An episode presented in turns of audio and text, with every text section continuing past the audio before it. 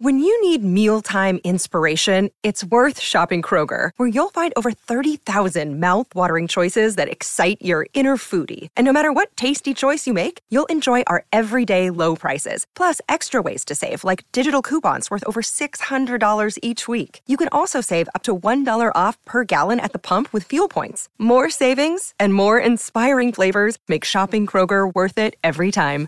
Kroger, fresh for everyone. Fuel restrictions apply.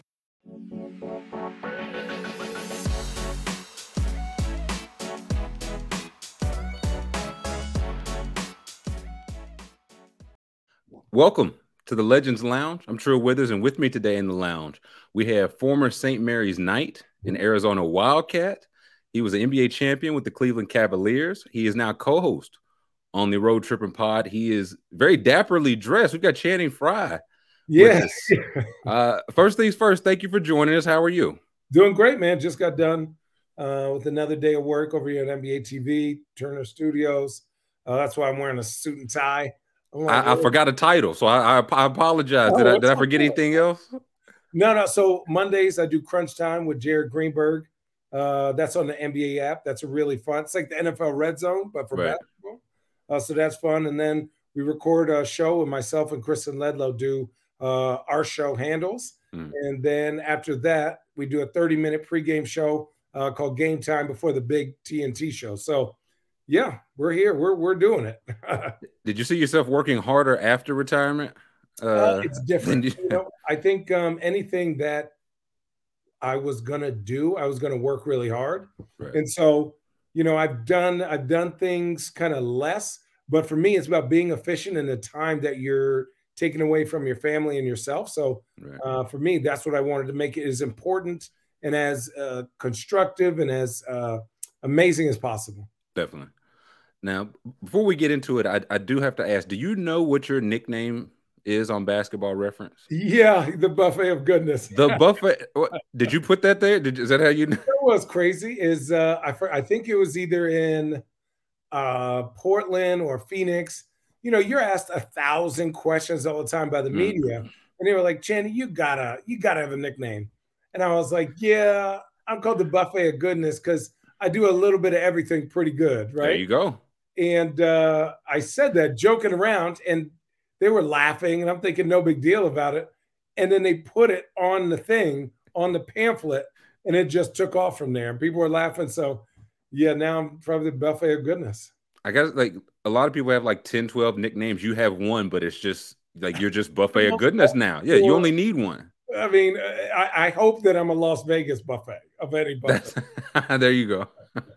King crab leg, sure. Yeah, luxury buffet, exactly. if that. Uh, like to ask all the legends, uh, tell me about your welcome to the NBA moment. Dude, I mean, I had a bunch, man. I remember playing Dirk Nowitzki mm-hmm. and him absolutely torching me. I was just like, I've never guarded anybody like this in my life. Right. Uh, and then Shaq, who I you know, opportunity to work with here at Turner, uh, it's just like I was 235 pounds and I'm a rookie. How am I guarding that? right. uh, those two guys definitely. Um, and then obviously I got to throw a Kobe in there. He hmm. gave after the 81, I think we were next, and he gave us 61 or 62. And I remember after the game, we were like, well, it's not 81. So, you know, y'all whatever. got off light in terms of history. That's what we thought. But it's crazy now for somebody to score 61 points, right. but 81, then 61. So, like, just the thing, that's how good he was. It was like, well, hey, it wasn't 81, you know? Right. So that, like, Garden, like Dirk and Shaq, all that, that was your rookie year? Rookie year, Dirk, Shaq. Mm. This is 05. So, 05 championship Shaq. This is prime Dirk prime Chris Bosh, right before championship, Dirk. Yeah, right, right. Prime Yao, prime Pau Gasol, prime. Uh, gosh, who else was just nasty? Like Alonzo Mourning, Garnett. Like, you had real, uh, yeah, yeah, Garnett. Yeah, forgot about him. You had real beasts that you had to guard every single night. Like Duncan, think about it. You had to go mm-hmm. Duncan, uh, Yao. Then in, for New Orleans, you had like David West, David West, Tyson Chandler, Tyson Chandler, and then you had in Minnesota for a couple years was uh, uh, Kevin Garnett. Then you had in Memphis. Then you had like Pau Gasol and whoever. Like each night, you were you had to be ready to play, or you were going to get barbecued. Right. So no nights off, and this was you. You were four, three or four year player, Arizona, correct? Yeah, yeah, four year player. So I'm 22, but right. I'm six, 10 and a half, six, 11 at that size, but I'm 235. So I'm used to guarding centers that aren't mobile, not right. Shaq and Amar'e. And people forget how good Chris Kaman and Elton Brand were. Like there were just studs all the way down the line. Mm. Rasheed Wallace, those. T- I mean, it was crazy. Ben Wallace. So when I guess when did you first feel like you belonged? Right? Like, did you ever was so, a night where you held your own or got the best of one of those guys? When did you feel like you, you year, uh, I did really well against the Pistons. Um, okay. I had so much respect for them. Uh, even to this day, I feel like they're not talked about enough as like how good that team was. Hmm. Um, with Tayshaun, Chauncey, Rip, Rasheed, Ben uh, Wallace, Corliss uh, Williamson. Uh, yeah, like it was just like dang, like there are no holes in their game. Um, and then for me, being able to compete against them, I felt like I belonged, but I never felt like who I was going to be for the future because I was too small hmm. stature wise and wasn't the fastest or the biggest. I mean, I was too small, wasn't the biggest to be guarding these gigantic centers. Right. It wasn't as fast as a four. So how do you know? I eventually evolved. Uh, took some lumps in Portland, didn't really play, and then finally got an opportunity in Phoenix to become who I was for the rest of my career. Now you mentioned uh, starting in New York. You came into a hectic Knicks. I feel like there were a lot of hectic Knicks teams. Um, yeah, we were the most hectic. What uh, What do you remember all these years later? What do you remember just about that year in general? Because it was Coach Larry Brown, right? His first year as well, yeah. if I'm not mistaken. Yep, yep, yep, yep. yeah. So what What do you remember about that that year? So I remember three things. One, I remember to this day, I still have really good relationships with all those guys hmm. uh, that were on that team. It wasn't that these guys were bad guys, right? right. Like right. I could reach out and talk to you know uh, Marbury whenever. I work now with Jamal Crawford. Hmm. Uh, reached out to Nate. I, I got you know whatever. Uh, Quentin Richardson is awesome. Malik Rose is awesome. Like uh, Jalen Rose, I had an opportunity to play with him. Steve Francis. So like all these guys, um, really were good guys. We just weren't good guys for each other. You know, um, there were too many moving pieces on that team for it to be good, right? Like mm-hmm. nobody knew who was going to start. Nobody knew what type of team we were going to be. Everyone was just miserable because it's like, you know, go through this door and the door is locked and all you have is your fist. So you're just punching at a door over and over, and over. over and over. And eventually you're just not going to punch hard because it's pointless. And that's what happened to our team. We just like didn't feel like we had a chance to win, no matter even if we played right. So with the talent, like the guys you named, talent for sure. How does that not come together? Like in any way? So I think you know you we had the highest payroll in the NBA, and a lot of guys had a lot of expectations. So what Zeke did when he because he was our GM was he brought guys in from winning teams, right? Quentin Richardson, mm-hmm. uh, Malik Rose. He brought uh, and then drafted three young guys, right? So myself, David Lee, and Nate Robinson. So you have a vet team that needs to win now, but then you have three first round picks right. at the same time that need to be integrated to that. And so for me, you, you pay Jerome James, you pay Eddie Curry, but you're asking both of them to like figure out how to work together. And there was no right. time to do that. And I think New York, the best way to be good in New York is to pick one leader, one pack leader, and then allow everyone else to fiddle down. And I think mm they've done a little bit of that, uh, getting Brunson and allowing RJ and Julius to just be who they are. Um, but yeah, we didn't have that. we didn't. who picks that? Do you think like is that a, is that an organization thing? Is that that's an organization? That? You gotta you gotta pick the the top of the mountain, and hey, we're gonna ride on him, and he's gonna be the one that leads us. I think if you don't establish that, you're causing a lot of chaos in your locker room, and right. you you you got uber competitive guys that are like, yo, if if they haven't crowned the king, I'm going for it. It right. will be Game of Thrones. Bad teams have House of Dragon situations where I think I'm I'm the king, you think you're the king, he's right. she the queen. It's it's crazy. So if the organization doesn't step in and you know, you know, this is this is how this is the hierarchy. Yeah, for sure. It, I mean, it leaves you to fend for yourself, really. Guy, you pick the one guy that uh, has respect, works hard, is is a beacon of of what the culture of the team should be. If they are who they supposed to be, talent, work ethic, you know, respect for their players, you're going to do well. Look at Boston, like with with Jayson Tatum and Jaylen Brown. Like they've had to figure it out. They're they're two different players. They both deserve teams, but Jayson said, "I'm the guy that can be the MVP. So I'm the I'm the leader of the pack, and I'll take that responsibility." Does that, or have you ever seen it like guys get their toes stepped on? Like if, if it is a situation where everybody is going for that or thinks they're a in top Orlando, dog. Orlando, um, uh, I saw a lot of toes get stepped on. We had so much talent; it was bananas. Right. We had Vucevic, Evan Fournier, Aaron Gordon, Elfrid mm-hmm. Payton. Uh, we had uh, I'm missing someone else like Tobias Harris. Mm-hmm. Right? We had all these guys that were young, and they never picked a guy that they were like, "This is our guy." Right? Like right. this is the guy. Mario Hezonja. We had a lot of hype back then. Mm-hmm. Um, but like they never said we're going to make this team all about Vooch or we're going to ride, or, you know, we're going to, you know, put our luggage on Victor. And they just right. allowed everyone to kind of, you know, rats in a bucket eating on each other. You know, it sucks. Right. So even been good. Yeah, I mean, the guys you listed now are like guys contributing to playoff teams. They're they're like currently, yeah, yeah. I mean, Victor obviously had his injuries, but at one point, people were like, "Is he's the second best two guard in the league?" You know, Vooch all star. Yep. He's right. He's one of the you know most skilled players in the NBA. Tobias is a three hundred million dollar player. Uh, Evan Fournier's made a solid chance for himself. Aaron Gordon's been on some quality teams.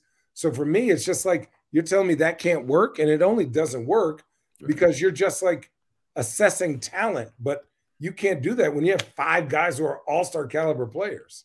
Right.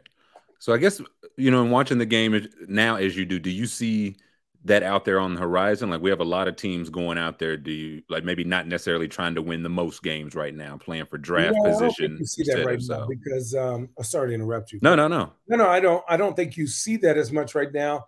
I think you'll see teams are going to be tanking, submarining, digging holes from America to China after closer to the All Star break after the new year. I think right now these teams that are sort of there, sort of winning, Wizards, Utah, maybe.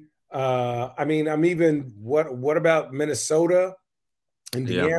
Yeah. These teams that have assets, Oklahoma City, they're just playing free because the better that these guys play, the more somebody's going to say. Think about if Lauri Markkanen or and mm-hmm. Kelly Olynyk went to Dallas Right. right. Think about that. We were talking about that. Think about if Miles Turner ends up going to Phoenix, right, with a three-way trade, or you know, DeAndre Ayton goes to the Lakers, mm. or whatever that is. Think about these the, those type of trades. So don't think of look at the middle of the pack and go, dang, who really has a chance to be really good? Who's going to snatch a guy from somewhere to go for it, and who's going to just blow it up? Right. I guess at what point inside that locker room because you played on a Phoenix team. Yeah. That I feel like from the outside looking in, they blow the crap out of that team. Up. Well, yeah, everybody was like, "Well, yeah, no, they're they're this is a lot of yeah, this is players other teams didn't want. They're not going to win a lot of games, and they want 48, 49, yeah, 48. 40, didn't make the playoffs. We won 48. So uh, the the reason that that worked is because we had great chemistry, and we had leaders. So Eric Bledsoe and Goran Dragic were our guys, right? Those are our guys. And then Miles Plumlee, myself, and the Morris twins, and PJ Tucker and Gerald Green were just going to get in where we fit in. We knew each other's plays. And we were like, listen, as pros, if you're on a team that's blowing it up and the coach is allowing you to just play, right? And it's not just like showcase this one guy. Jeff Hornacek did a great job with us that year. Hmm. He was like, guys, if we're not winning, you're going to go to winning teams if we're playing good. Right. If we're playing really bad, we're going to have to send you in a package to a really bad team. right. So everyone was like, no, we don't want that. So yeah, it's a win-win. It's a win-win for everybody. I guess at what point in that locker room do you start to see? Because, like you mentioned, you know, Utah's off to a, a hot start now. At I what point? Yeah, do you say like we are we too good to tank? Are we too good to? No, I would say Utah is one injury away from saying, okay, thank that was good enough. Like, thank you for your time. Right, like that was fun. Or for sure, or some some team goes, I will give you uh, above and beyond for like you just say, hey, Lauri Markkanen, I want two first round picks right, this year, next year. Hey, Kelly Olynyk, Lauri Markkanen, I want three first round picks. right. Jordan Clarkson playing well, like yeah, Think about Mike Conley Jr. on the Lakers. right, right? In, in a three-way trade. Think about Mike Conley or Jordan Clarkson or on any of these teams. Think about Jordan Clarkson on Phoenix, right? Think about Malik like, Beasley. that's what I'm saying. these team, right? These teams that are like, "Mm, we got a chance. We're going for it, and we want to win right now. Right. That's what you're doing. Look at Shai Gilgeous-Alexander. I know Yeah. people in Oklahoma don't want to see it, but Lord have mercy. What are you doing? Like, give him a team. Put Yeah, him what- team. At what point, if you are, you know, Shai Gilgeous I feel like we've heard the murmurs, never from him, to be fair, but is he going to want out at a certain point? Because it seems like he's been allowed to develop his game, but Yeah. like you said, to, at, at what point do you want to, you know, start winning some ball games? Uh, I think for him, he's embracing his opportunity, and I think he's doing an absolute. He's one of my favorite guys to watch. It's just like, how do you get to the lane that much? The only guy I remember in my years that could get to a lane like that was Tony Parker. Tony Mm, Parker would lead the league in, in points in the paint. Yep. We're like, how are you in here again? Right, six two, we six one. know, yeah, when we know you're going there. Um, I think some teams just off the rip that would be amazing for him. Right as a one-two punch, I think if the Nets blow it up, or Hmm. I like him in Orlando. Right, if something can happen as a leader who can consistently get them 30 points, you put him with another young team, him with Paolo, maybe Right. Jonathan Isaac, or whatever you have to get up. I like that just because of length. Um, I don't know what Charlotte's doing. Uh, I mean, think- yeah, like teams that are, I guess, are ready to take that next step, right? You don't want to trade for him and have him in a similar It's like, position. I have we have our young guys. He's going to help you win 30 plus games. If you got somebody in the rest of your team that can win you 15, that's 45 games. right. That's just my thinking behind it. Now that may be a little bit much, but he's having one of those years and he's young. Yeah. Now we, you know, talk some tanking, and with it, everybody's tanking now for Victor Wembanyama. Have you have you seen, heard? You you you familiar? I wouldn't have won a game. I wouldn't have won a game. You Why? know what? He's the greatest prospect in the history of basketball for the NBA. It's not even close. There has never been a creative player by God, whatever God you believe in or none at all, that has come from the heavens that has made a player that number one, his teammates love and appreciate. Mm, When he falls on the ground, they run and go Yeah. get him. He's a good kid. He's personable. He's not injury prone at that size, and he is an absolute dog on a defensive end. If you watch this 18 year old boy play defense, he's not a big, you know, a plotting guy. Yeah. Yeah. he gets in a defensive stance. He's blocking three pointers. He's sliding his feet, moving his body. He has a defensive presence about him. His timing is almost perfect. And his confidence, we I know they show clips of like him shooting a lot of jumpers, Mm. but obviously he's going to be skinny. He's 18. Who's not Right. skinny when they're 18? Right. It's bananas. And for me, and then let's let's look at the money wise. I think Woj talked about it yesterday. The minute he comes to your team, your valuation is an extra five hundred million dollars. minimum. Yeah, it feels minimum. Minimum. Look what Zion does for the ticket price in New Orleans when he plays. Yeah. Right? It's been look at what Paolo is starting to do in Orlando. Ja Morant, like you get that type of high pick, what they can do for a city, for an organization. And, and there's other guys in this draft that I think are going to be amazing that I've watched. Uh, I think the Thompson twins, I think that's their last name. Mhm. Two little six, seven, six, nine guys. Well, overtime elite. Yep. I think they are going to make an impact on a really good team. I think Scoot is going to be awesome. I love the way he attacks the rim. I could see him playing with another bigger guard that's a little more defensive and you allow him to go mm-hmm. downhill because uh, most big men can space the floor now. I mean, there's so many other guys that are really well prepared to make your team really good. This is that draft. This is right. that, what was it, the 03 draft? With yeah, Ron, where you think it's like just a number of franchise changers. Oh, for sure. For sure.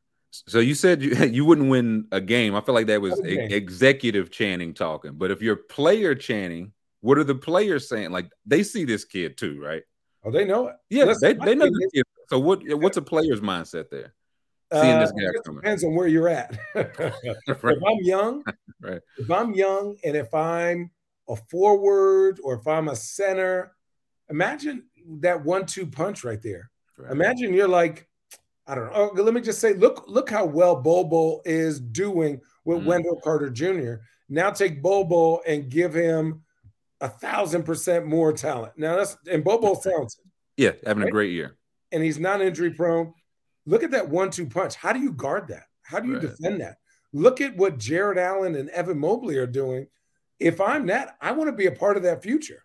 Right. So I go, I go, hey, to my agent, my GM, if if we get here, if we tank, I'm going to give this opportunity the best I can to be here if he's not here, or to be mm-hmm. here when he gets here. Right. If I know he's here. If not, I'm going to go to a good team and I'm still getting NBA checks. Right. I mean, could that be? We were talking some Shai Gilgeous-Alexander, like, hey, y'all been running this, you know, a couple years. Get me Victor.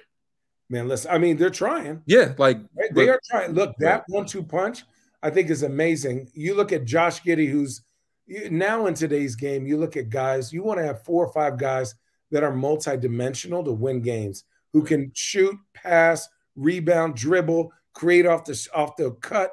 The way they were cutting last night, the way they played against Boston is exactly what I want to see if I'm Sam Presti, right? right? They just got beat because they're out talented. Right. It's just it. You got beat by a guy who's going to win MVP. It's okay. Like good team that went to the finals last. Yeah, that, that's but you put up a good fight. Yeah, they play hard, they defend. For sure. And you're establishing culture. Now, if you get Victor, wait to see how many vets want to come play with young fella. Okay. You think see, he had like that kind of impact? They won't even it won't even be like he's 18 or he's you know, domestic like because a lot of them we see these guys AAU, college, whatever. We see him growing up. So him being international, he's, he, he's that special. He's that he is the greatest prospect in the history of the NBA. Who do you guard with him? Who do you put on him? I would say Giannis, and even then, I just have you seen him next to Gobert? It's scary. He's and as he fills out, yeah. Gobert, and Gobert is two to three inches taller than Giannis. so nobody's guarding Giannis. But at the end of the day, if you have if you're Atlanta, mm. and look what Atlanta did to, to Milwaukee. Mm-hmm. So you have physical four and three men, and then you allow him to come over the top. Why do you think Anthony Davis doesn't like playing the center position? He likes being the off block. Right. So I would do that whenever I play with Amar'e or Miles Plumlee, the athlete. I would want to guard the best guy on the block so that I could just mm-hmm. stand still and somebody comes from the weak side the block. Imagine you have uh-huh. somebody seven four coming to block with an eight foot wingspan. Yeah. What and can handle? That's a mismatch. You got to double team him, but it doesn't make sense. Yow, like Shawn Bradley, what are you doing? Yeah, uh, that is interesting because I, you know, we on the outside see this kid coming, but I was curious at what the players would think because once you, I feel like any, yeah, once you see him, you, it's hard not to discuss him. Really, if you get an opportunity, don't look at his fancy stuff. Don't look at his mm-hmm. fancy stuff. Look at his approach to the game if he misses a couple shots, does he go get a closer shot? How does he affect the people with the people like not around him? Does he rebound around his area? Does he run the floor if he hasn't got shots? He does all those things naturally. Right. He's not lazy. He runs the floor when somebody else has the ball. He gives the ball up early. It's not about him all the time. He's mm. playing good basketball. Mm. Uh, you mentioned, you know, you said you would have preferred to play that closer to the basket position. Is that just like a personal thing, or would that have varied, you know, who you were playing with? Like in Phoenix, would you have preferred to play one way versus Cleveland versus uh, New York? You know, so what I learned very quickly is me posting up. There are players that do, uh, and let me rewind this. I had an opportunity to play with James Jones in uh, before we played in in Cleveland in Portland. Okay. And I was really trying to figure out who I was because Nate McMillan wanted me to be a post up guy like LaMarcus Aldridge, but LaMarcus was way better. So I was like, I can't beat him at his game or Joe Przybilla or some of the other guys. So I started working on three point shooting. Hmm. And that's why I was like, oh, y'all don't like it out here. But Brandon Roy loved it. Steve Blake loved it. Martell right. Webster loved it. Rudy Fernandez loved it. Right. Because when I was guarded by fives, that spacing is awkward for them. And they were just getting layups because right. they were getting layups over two and three men. So I started to work on that, but that wasn't the scheme for Nate in Portland. And that's why I went to Phoenix and Amar'e was down there. So I would guard the five men for him, mm-hmm. right? Or whoever was more the post guy. And then on the other end, I would give him and Steve the space that they needed to attack the rim and, and play that one-two game with them, that, that screen and roll. And the big man would always want to help. And I'm right. seven foot. So by the time this two guard to my right closes out on me, you're just seeing over the top of him. Yeah. Yeah. I don't even see him most of the time. Right. And so that is where it started. And and then we did a version of that in Cleveland, and we were barbecuing teams in the playoffs. I, yeah, I was say you have played for like some just interesting individual teams. Does does one stick out more than the other? Uh, um, thinking back. Yeah, that 48 win team I would say sticks out the most. Uh, and then secondly was the 41 team uh, in Portland, where we went to mm. uh, the playoffs but lost to Houston. I mean, people talk about Brandon Roy, but to see him on a daily yeah. Was crazy. Like, never in a rush, could explode and dunk on you, you know, shooting twos, shooting threes, never afraid of the moment. Like, it, you know, it, it, was the ball. I mean, everything, everything at a high, high level.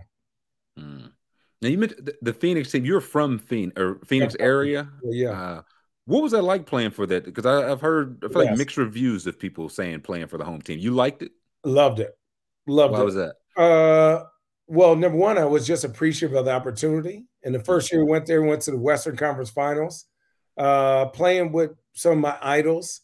Uh, on that team, I was playing with like Steve Nash, Jason Richardson, Grant Hill, mm. Amar'e, Robin Lopez, you know, cool, still cool with them today. And then on one iteration of Phoenix, I was on a team with like Hedo Turkoglu, Vince Carter, Aaron Brooks. That team wasn't as good, but I'm still like, dang, dog, I had like Vince Carter's Puma uh, poster on my thing, right. along with Grant Hill and Steve Nash, and like really figuring myself out there um, and just the love and, and a sense of community uh, was something I appreciated. Mm. Now, as a you know Phoenix native, I don't know if you were a Suns fan, but just seeing Big the whole so Big Suns fan. The Robert Sarver situation, like seeing it play out live as a fan and as a player, and now I guess back on the I don't want to say outside. I feel like you you're still Suns family. Yeah. Oh yeah. Um. Yeah. So I guess what was your take just seeing that play out? So I think for me, uh, I personally did not see any of the racist stuff. Uh, I thought there were certain times where there was conduct that probably wasn't becoming of a owner, mm-hmm. right? That the stuff that just stays in the locker room. But for me, it was always like what was important was winning for my city. Um, I want what's best for the Suns. As a Suns fan, as a Phoenician, uh, it baffles my mind that the Phoenix Suns cannot get a big name free agent when that's the fifth best city in America. Right. Like, what are we talking about? It was top five, top three, or top six winningest teams before all this riffraff happened the last eight or nine years. Um, let's put people in there in a place of power that are going to create a culture that is not only representative of the guys playing, but representative of the city um, and representative of the NBA. So that's what I'll say about that. But it just baffles me. Like, who doesn't want to go to Arizona and be in uh, 80 degrees? Yeah, say, yeah, what, what makes it a top five or, or such a great uh, NBA food, city? Culture, people, weather, uh, when you're good on that team, the they come out in droves. Uh, in in the history of Phoenix, people think Phoenix Phoenix has been good for a long, long time.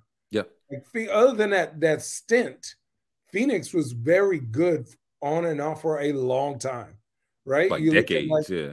Decades, right? And then it just got weird with different GMs and different coaches, and you just got away from the culture of it, right? You wanted to invite people in that wanted to bring some other culture there when you needed to say, what has it worked for Phoenix? And we're going to continue to do this. Just add the right players, add the right talent. Um, you know, don't reinvent the wheel. And right now, look at look at what Monty Williams did. Right. Came in there, had a great thing going, yeah. and, and established culture and was like, hey, we're going to play like this. We're going right. to be scrappy. We're going to play uh, the way we need to play and go win some games. Now they are still looking for an owner. Did you and Richard Jefferson want to throw your name in the ring, or? Oh, listen, the way my bank account is set up, I definitely can. But as a liaison, as an opportunity to be right. in there and give my two cents, I'd love that opportunity. I know Richard would too. Um, you know, as guys that grew up in Arizona, watched the Suns, uh, you know, was buying Kevin Johnson Hexalite mm-hmm. Converse shoes, right? like, I mean, everyone knows those bad boys. Right. I mean, for me, it would mean a lot because I don't want I don't want anything in return. Maybe some gear, some free gear, and maybe like a free beer. At least they could do. Like, right, a little free gear. But for me, it's just about I want the kids to to have a team they can look up to that has a chance to win, and that will inspire them to play basketball like the Suns inspired me. Hmm. Now, uh, won't keep too much of your time, but we are talking some before air. Uh, can you tell me more about the this wine business you got going on? Oh. Chosen Fam Wine? Yeah, Chosen Family Wine. So for me, um, when I told the NBA and the and the league I was retiring, you know, my wife was like, You're a busybody. What are you gonna do? And she's just like, you know, yeah, TV, but like, what are you gonna do for you that's not basketball? This is like mm-hmm. your opportunity to do something. And so, you know, the long story short of it was that like I love going to dinners, talking, meeting new people, uh, like connecting with people. I'm a very empathetic person. I like being around big, you know, group, nice groups, listening, right. talking, getting different opinions. And when I was doing these things, the thing that was the one thing that was in the middle of all of it was a bottle of wine. And I'm not saying that people were doing it to get drunk. I'm saying right. when you put a bottle of wine in the middle of a table, there are three things people ask. Why'd you bring it? where is it from? And where'd you like have you ever been there? And most of the time you have a very and most of the time you that are like oh i just like the label or you have a story i went there with my wife. We knew the winemaker. It was something to it yeah. This, there's always something to it. But what never happens is people make people are wrong. And a lot of times when you get into conversations it becomes very divisive right hmm this guy, that whether it's politics, Jordan or or uh, LeBron or you know who's the greatest or who's the best team of this. I didn't want to be about that. I wanted to be about connecting. So, and I also feel like for as a young black man under 40, I wanted to move the wine industry in a way that was representative of myself and my and my business partners, hmm. and also do it our way, but respect them. Like say, hey, you've inspired me to be special. Now let me be special in my way, but also giving them credit. So right. Chosen's not your regular uh, wine brand. We work with other wine brands mm-hmm. to tell their stories also. Um, and we're trying to make the wine from the Willamette Valley accessible for people and to show them that like this is what wine a quality of wine is supposed to taste like from the Willamette Valley um, and Pinot Noir, Chardonnay, and what other varietals we use. So I, I, guess where can people find it? Like we were, uh, we were looking to taste some of that chosen family wine. Totally. Yeah, yeah. Chosenfamilywines.com right now. Uh, we've started conversations with distribution. Um, but yeah, like those conversations, getting in Ohio, New York, Arizona, mm-hmm. California, those things take time. And, and we have to get the inventory for that, right? We went from 125 cases to this year's 3,800. So mm. as we grow, as we start to evolve, I want to make sure people understand our story, know it, and, and trust us, not only because I say things and I've done the research and you know I'm the owner and we're working with a great team, but because I value other people's dollars, especially in this space. Hmm. Um, this, this, I mean, a high end good, but I want you to have an aha moment. I want you to enjoy that that bottle of wine while watching the new season of Yellowstone or your favorite basketball team or a special meal with your girl. I want you to trust me that as much time as I put in in basketball, I'm willing to put into uh, this business. Hmm. And last question before we let you go: hmm. uh, podcast and TV now wine. I guess what's next for Channing Frye? You know what? Uh, really, just trying to do the best I can with those things. Hmm. Um, finding a balance is where I'm really kind of meditating right now. All my kids, I have four kids, but three of them are playing basketball. Hmm. So I don't want to get burnt out on basketball or wine. Right. That I don't have enough emotional energy for my family. That's not why I retired. Um, but for me, it's constantly finding that balance of like injecting energy and emotion into in, time in the things that I love the most. Mm-hmm. Um, and also just looking for other investments. I always get every day I ask my agent uh, to send me stuff, maybe different investments that I've looked at, or I always talk to them about what am I using? What am I, what do I think I could help at or uh, promote or be an investor about or a founder? Uh, so we're just constantly looking for things, man. And and uh, it's been fun, and uh, some things I've invested in over time have been pretty pretty awesome. Yeah, well, a, a very busy man, uh, yeah. Channing Frye. We, we we thank you for uh, making some time and stopping by the lounge. No problem, man. I was already at work, so here we go. Even better. Yeah. Uh, you got an open seat anytime. Thank you again. Thank you, man. I appreciate you guys. Appreciate you, man. Thanks for stopping by the Legends Lounge, brought to you by the National Basketball Retired Players Association. Give us a follow on Twitter at NBA Legends Lounge and be sure to subscribe and rate the Legends Lounge on Apple Podcasts, Spotify, or wherever you get your podcasts. We'll catch you next time. Thank.